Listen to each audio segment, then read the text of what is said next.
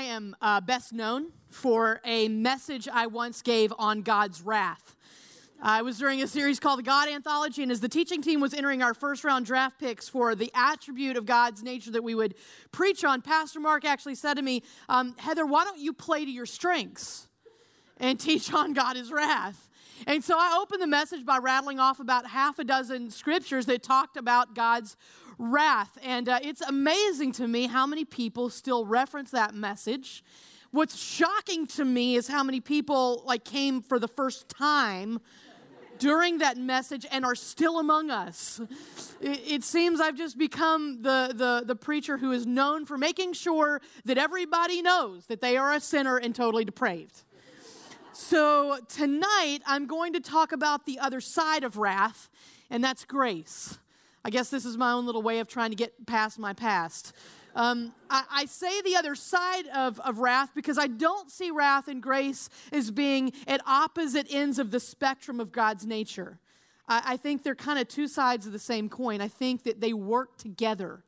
I believe that God's wrath activates His grace, and His grace is activated for our good. His wrath is aimed at anything that separates Him from what He loves. That's why He hates sin. Here are a couple of examples. The first time we see God's wrath activated is in the Garden of Eden after the fall, and it is poured out on an animal. His innocent, perfect, spotless creation is killed in order to cover Adam and Eve his wrath turns into grace for them. The greatest display of his wrath was seen on the cross, as all of God's wrath was poured out on Jesus Christ so that by grace we could be saved. So, tonight or this weekend, what I want to do is talk about grace. So, if you're here with us for the first time this weekend, you can breathe a deep sigh of relief. We're not talking about wrath, talking about grace. We're coming to the end of the series, Did God Really Say? It's about the twisted truth that masquerades as biblical truth that we've embraced. It's, it's the lies that we tell and the lies that we believe and the lies we embrace, often based on bad theology. It's the words that we use to encourage and to comfort and to condone and to condemn, but it's not really what God said. So, a couple weeks ago, we talked about this phrase God will never give you more than you can handle. And what we realized from Scripture is that it actually teaches God will never give you more than He can handle. Last week, we talked about this idea of try harder. You know, we're always trying harder. And what we learned from Scripture is that Jesus' approach to obedience and growing into Christ's likeness is not try harder, but come closer. This weekend, we're going to talk about You'll never get past your past. Now, this one's a little bit different than the other two because this is one that we wouldn't necessarily turn to scripture and say, oh, right here it says, you'll never get past your past. Like, we, we would never attribute that quote to God. We would never say, oh, God tells you you'll never get past your past. But I think that we still think that. We may not actually say that we believe that, but we live as though we think it's true. And we may not tell that to another person, but sometimes we treat them like we think it's true. We, we don't slap that on our t shirts and our bumper stickers, but we do let it sink into our minds and saturate our hearts, and we still take that idea with us wherever we go. You'll never get past your past. We've been taught that we are the sum total of the choices that we've made that we are what our experiences have made us. That in the, the ledger of life, we are the balance of our failures and our successes. And we'll never get past our past. And then we walk around with so much baggage. The teacher that said we would never amount to anything. The parent that said that you were a disappointment the people who mishandled you, the moment that you were overlooked, the secret abuse, the desires in your heart that make you feel dirty, the abortion that you regret, the marriage that fell apart. The words that you said that you wish you could take back, or the words that you held back that you wish you had said. the untimely death. Never get past your past. We let the labels define us, and the failures um, paralyze us, and the hurts keep us locked in prison. What did Jesus really say? I always think it's helpful for me to just take a moment and look at this book and look at the people that God used. What I love about this book is not that it's full of role models, but full of real people with real pasts that God did really awesome stuff with. I mean, we think about Jacob, his name literally meant swindler or deceiver, and God gave him a new name, Israel. Think about Rahab. Rahab was a brothel owner, and God delivered her and put her in the lineage of Jesus Christ. Joseph was hated by his brothers and sold into slavery, and God made sure that he rose to the level of prime minister in Egypt and eventually saved his family from famine. Matthew and Zacchaeus were tax collectors and traitors to their people, and Jesus went and had dinner at their house and then made him a part of his mission. Peter was this loudmouth, obnoxious, cowardly fisherman. And Jesus said, No, your name isn't Simon, it's Peter. I'm giving you a new name because you're the rock on which I'm going to build my church. Every single one of these saints had a past. Every saint has a past. But the good news is that every sinner has the promise and the potential for a future. See, our past haunts us and hunts us, and for some of us, we remember the Genesis moment. We remember the moment where our past started, the moment on the playground, the conversation, the thing that you saw, the moment where you were wronged and hurt deeply. For others of you, it was just a process. It was a series of decisions or a series of events or a continuous barrage of negative conversation. And if we're not careful, we won't get past our past and we'll resign ourselves to thinking that that's what God intended. Here's what Paul wrote to the church in Corinth. In 2 Corinthians 5:17 he says this, anyone who belongs to Christ has become a new person. The old life is gone, a new life has begun. Anyone who belongs to Christ has become a new person. The old life is gone, a new life has begun. Typically, on a weekend, we'll take a, a passage and we'll dissect it. But what we're going to do this weekend is different. We need to let this one small verse in Scripture dissect us. We need to let this sink into our minds, sink into our hearts, so it can begin to dismantle the labels and remove the shame and heal the wounds. I think that there are some statements in Scripture that take like a lifetime to unpack. And this is probably one of them. Anyone, anyone who belongs to Christ, anyone. I don't care who you are. I don't care what you've done. I don't care how far you've gone. Anyone who belongs to Christ. The world will lie to you, the enemy of your soul will lie to you, and your own desperate heart will lie to you and tell you that you are the one exception. But when God says anyone, he means you. Anyone. Says the old life is gone. It's gone. It's not like he just hides it or he tries to cover it up or just kind of turns away from it a little bit. It's gone.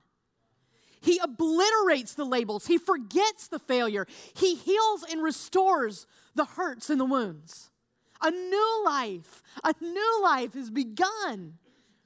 Revelation 21 5, it says um, that, that God says, I am making everything new. It is just amazing to me that at the very end of history as we know it, in the beginning of eternity, the Creator is still creating.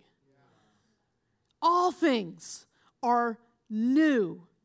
I don't care what's in your past, nothing can compare to what God is doing. I don't care what you've done, nothing can compare to what God has in store, nothing can compare to what God is creating. So, why can't we get past our past? I think there are a few things that, that just trip us up and hinder us, walls that go up. There are three things that I want to talk about this weekend that are in our past that we just have a hard time moving through. The first one is, is labels. The labels we've been given, it comes in the forms of, of the names that we've been given, the expectations that have been placed on us, the continual playback that happens in our head, the words, the conversations that are on repeat in our minds. Uh, when I was growing up, I had a number of nicknames. Uh, in middle school, uh, I was known as Hurricane Heather. Now, this is because on one winter, I, in one winter, I had a, a, persistent cold. It never ended, and I guess every time I sneezed or I blew my nose, it sounded like the cyclonic winds of a hurricane. And so the kids called me Hurricane Heather. And then in high school, I was known as Flip. And I was known as Flip because I was actually cast as one of the leads in the elementary school production. And uh, my name was Flip, and I was a floppy disk. I was Flip, my sister was Flop. Flop. Most of you don't even know what a floppy disk is. But that, that name continued with me through high school, even into college. There were people calling me Flip in college that had no idea where it came from. And, you know, I've been called other names growing up. I've been called smart. I've been called a dork. Uh, I've been called athletic. I've been called clumsy. I've been called uh, very real, and I've been called inauthentic and disingenuous. I've been told that I obviously have the deepest love for Scripture, and I've also been told that I must have a deep disdain for Scripture. There are words that I've been called and names I've been given that are too painful and embarrassing to share publicly, and others that are just totally inappropriate to share from the pulpit. What's labeled you? Sticks and stones may break our bones, and words absolutely hurt us. I think it begins with this um, we have to exchange the lies of the crowd for the truth of God. The labels that have been given to us, we've got to exchange the lies of the crowd for the truth of God. We've already seen that God is in the business of giving new names. He gave a new name to Jacob. He gave a new name to Simon. He called the, um, James and John sons of thunder. Jesus loved nicknames. Changed Abram's name to Abraham because you'll be the father of many nations. To Gideon, he said, You are a mighty warrior. To the outcast woman, he called her daughter. We've got to let God name us. And so when we come to these places where we tell ourselves, You're not lovable we replace that with Jesus saying, I have loved you with an everlasting love. You're a failure. There is therefore now no condemnation to those who are in Christ Jesus. Replace, you're not, uh, you're, you're not very pretty, you're too ugly, you're too fat, you're too skinny, you're too tall, you're too short, you're too freckly, you're too pale, you're too dark, with you are fearfully and wonderfully made. Replace your too broken with the same spirit that raised Christ from the dead now lives in you. Replace you're not man enough with you are now more than a conqueror through Christ Jesus. We've got to let God name us and we've got to exchange the lies of the crowd for the truth of God. The second thing we have to do is we've got to trade expectations based on our past for God's purposes for our future. That's a mouthful. We've got to trade the expectations that come from our past, that are based in our past, for the purposes of God for our future. All of us have had expectations placed on us, some by other people, some are expectations that we've placed on ourselves. And when there are unmet or unrealized expectations in our lives, it stamps us and it marks us. Sometimes it's just, it's, it's, um, it's these expectations that we've placed on ourselves, and for whatever reason, they're not met. Maybe, you know, we weren't good enough, we weren't smart enough, we didn't move quickly enough, or we didn't wait long enough. Many of you came to the DC area to do one thing, and you're doing something different.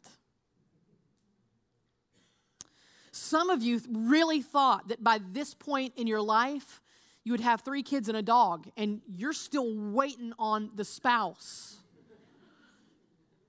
Sometimes it's the expectations that others have placed on you. You didn't really want to go into the family business. College wasn't your thing. And as much as you love your family, you just needed to move to a new place. The unmet expectations of others can mark us. Romans 8:28 says, "We know that in all things God works for the good of those who love him, who've been called according to his purpose." You see, God doesn't work according to my expectations. He doesn't work according to our expectations. He doesn't work according to your parents' expectations, according to your friends' expectations. He works according to his purposes. It's not about what others had planned for you or what you even had planned for yourself. It's about what God has planned for you. Trade the expectations based in your past for God's purposes for your future. And the third thing, amplify the voice of God over the voices in the crowd. Amplify the voice of God over the voices in your head. We've got to make sure that we listen to the right voice. And I know that for me, my memory keeps some of the most vicious statements ever said to me on repeat. It's just on a continual play in my head. And I've got to make sure that the voices that are the loudest in my life don't keep me from hearing the voice that's the most important A few weeks ago, I, I talked about the importance of, of underlining or marking anytime you see a name or attribute of God's character in the scriptures, because it allows the character of God to come screaming off the pages of scripture at us. But I would offer this that, that many of you also need to underline, mark, highlight, circle anytime God says something about you. See, when we elevate the character of God, it elevates our worth. A good place to start is just the book of Ephesians. The book of Ephesians tells us over and over and over again who we are in Christ. Um, it, it says that we're holy, we're blessed, we're united in Christ, we're loved, we're chosen, we're adopted. And that's just in the first five verses of Ephesians alone. Amplify the voice of God over the voice in your head. Let God rename you. Live according to His purposes. Amplify his voice. No label is too sticky for God's grace. I think one thing I, I want to do this weekend is we is we hit on each of these places in our past that it's hard to get past. I just want to pause and, and pray for people that are, are walking through that right now. Because there's a there's a lot that we're going to cover this weekend, and I just w- want to make sure that we don't run through something that somebody really needs to just pause and deal with. So let's just pray right now for people that are dealing and struggling with the labels they've been given. Father, I ask that you would remove the stain, the shame, the stigma of every name we've been given that's not of you. I pray that you would whisper new names to people across all seven campuses, to those listening by podcast right now. God, that you would give names like mighty warrior, faithful servant, beloved daughter, courageous son. Rename us, redefine us. In Jesus' name, amen. Labels are no match for God's grace. The second thing that we deal with in our past is our failure. 1 Timothy 1 15 says this. This is Paul writing. He says, This is a trustworthy saying, and everyone should accept it. Christ Jesus came into the world to save sinners, and I am the worst of them all. But God had mercy on me so that Christ Jesus could use me as a prime example of his great patience with even the worst sinners. Then others will realize that they too can believe in him and receive eternal life. Paul was a guy who was very zealous for his faith. He was a leader in his religion. He was on the way to Damascus to arrest, most likely to kill those who were followers of Jesus. When he had a vision of Jesus who knocked him off his high horse and said, You're going the wrong way.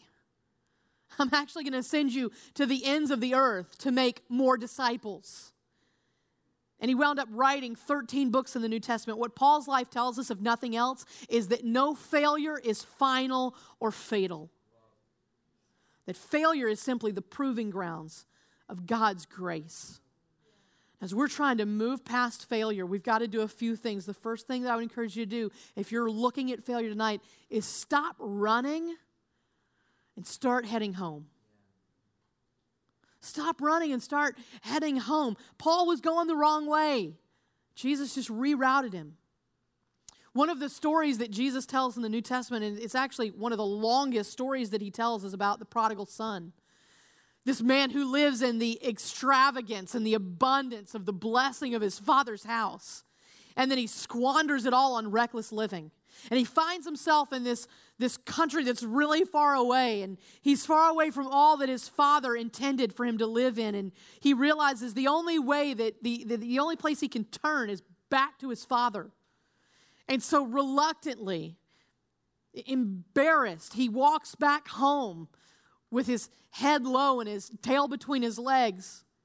And when his father sees him, his father runs to embrace him.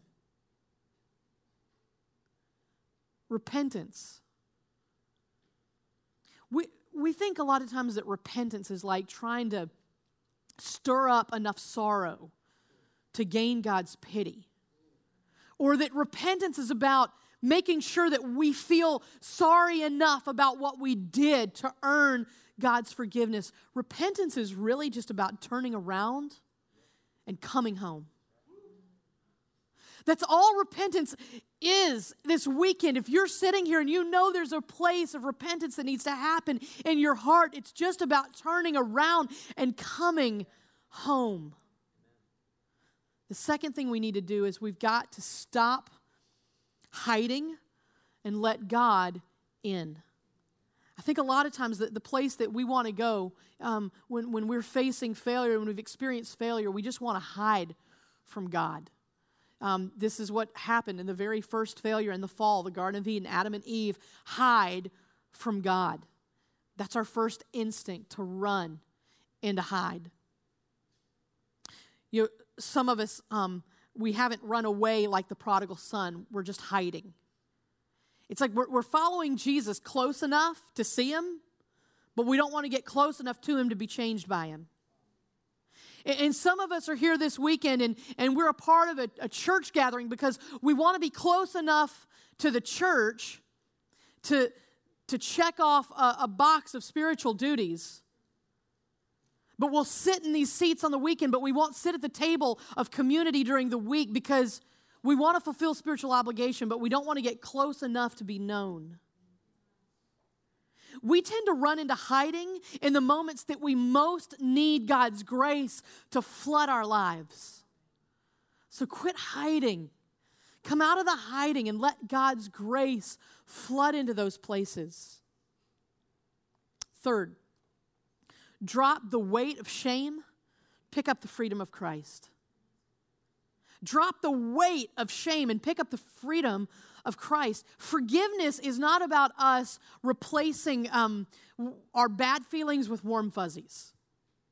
Forgiveness is about us living in freedom, the freedom that God gives to us. There's a big difference between godly sorrow and shame. Godly sorrow is, is focused on the hurt that we caused another person or the offense that happened before God. Shame is focused on how bad a person we are. See, godly sorrow leads to repentance, shame leads to hiding. Godly sorrow leads to forgiveness and freedom, while shame leads to imprisonment. There's a big difference between godly sorrow and shame. Drop the shame. Let godly sorrow pierce your heart such that you seek forgiveness. But drop the shame because your failure does not define you. I don't care what you've done, I don't care how far you've gone, you cannot outrun the grace of God. There's no limit to God's grace. The bucket of grace never runs dry. If there were limits to God's grace, we would have already found those. If there were limits to God's grace, David would have found them. If there were limits to God's grace, Peter would have found them. If there were limits to God's grace, Paul would have found them. If there were limits to God's grace, I would have found them. Failure is neither final nor fatal. Failure is the proving grounds for God's grace. No failure is too far for God's grace. Can we just take a moment now and pray for people this weekend that are facing failure or there's failure in their past and they just can't get past it? Father, I, I pray tonight that you would just unleash buckets of grace in our lives. Father, we acknowledge we're sinners in need of a Savior. And we want to come out of hiding and come home. As we drop our shame at the foot of the cross, we pick up your forgiveness. We receive your mercy. We trade our sin for your righteousness. We believe that the old life is gone. We step confidently, gratefully into the new life that you offer. In Jesus' name, amen. Failures are no match for God's grace. The third area that we face are hurts. We're defined by the labels that are given to us. Um, we're, we're entangled and we're haunted by our failures. And we're paralyzed by the wounds that others have given to us. It's not the sins we've committed, it's the sins that have been committed against us. Or maybe just the times that we've been overlooked or mistreated or neglected. It's hurts. The first thing that I would encourage us to do when we're trying to get past our past of hurts don't lose sight of what Jesus did for you because of what someone else did to you. Do not lose sight of what Jesus did for you because of what someone else did to you. We talked earlier about the importance of elevating God's words in our lives. We also need to elevate his actions. What God did. Perhaps the greatest miracle of all time is God, most holy, almighty, coming in the skin of his own creation, subjecting himself to the care of his own creation to redeem and rescue those that he loves. Jesus became sin on our behalf so that we might become the righteousness of God. That is a huge deal.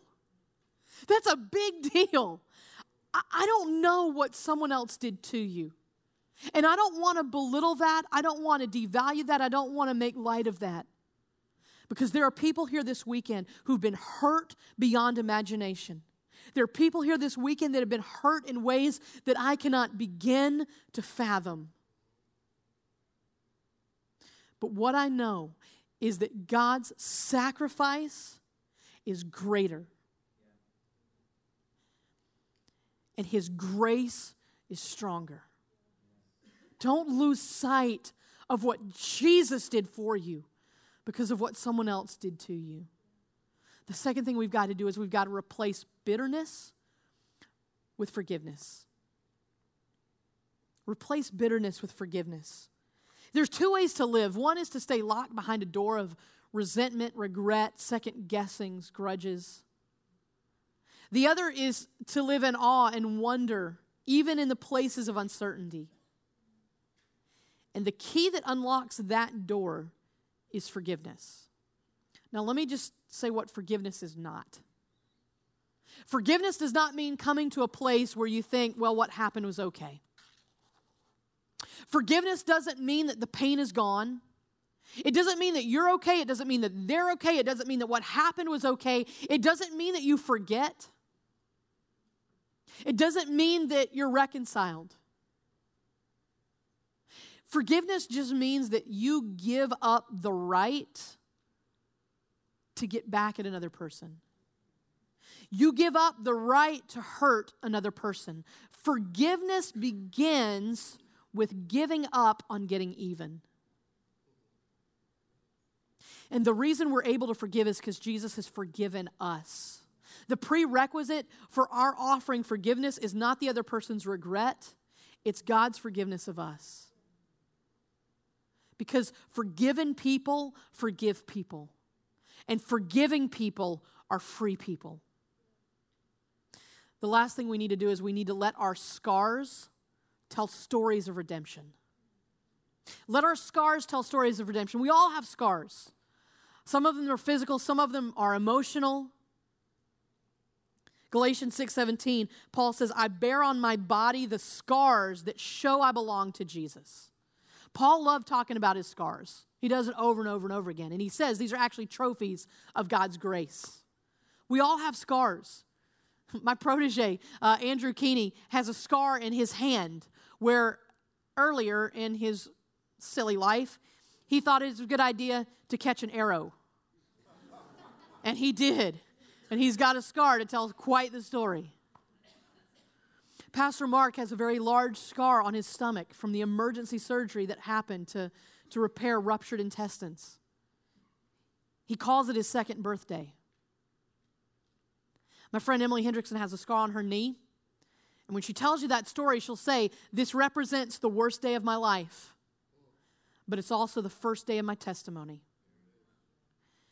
Let your scars be stories of God's redemption. Turn your scars into trophies of God's grace because no wound, no hurt is too deep for God's grace. Let's just pause for a moment and, and pray for people that are wrestling with hurts this weekend. Father, we acknowledge people have wronged us. It wasn't right, and it hurt. We need the healing that only you can bring and perspective that only you can give. Flood our hearts with grace for forgiveness. Flood our hearts with confidence that you will work it all together for our good and for your glory. It's more than we can handle. So we look to you for mercy and healing. In Jesus' name, amen. Past hurts are no match for God's grace. You'll never get past your past. Jesus has already paid for your past.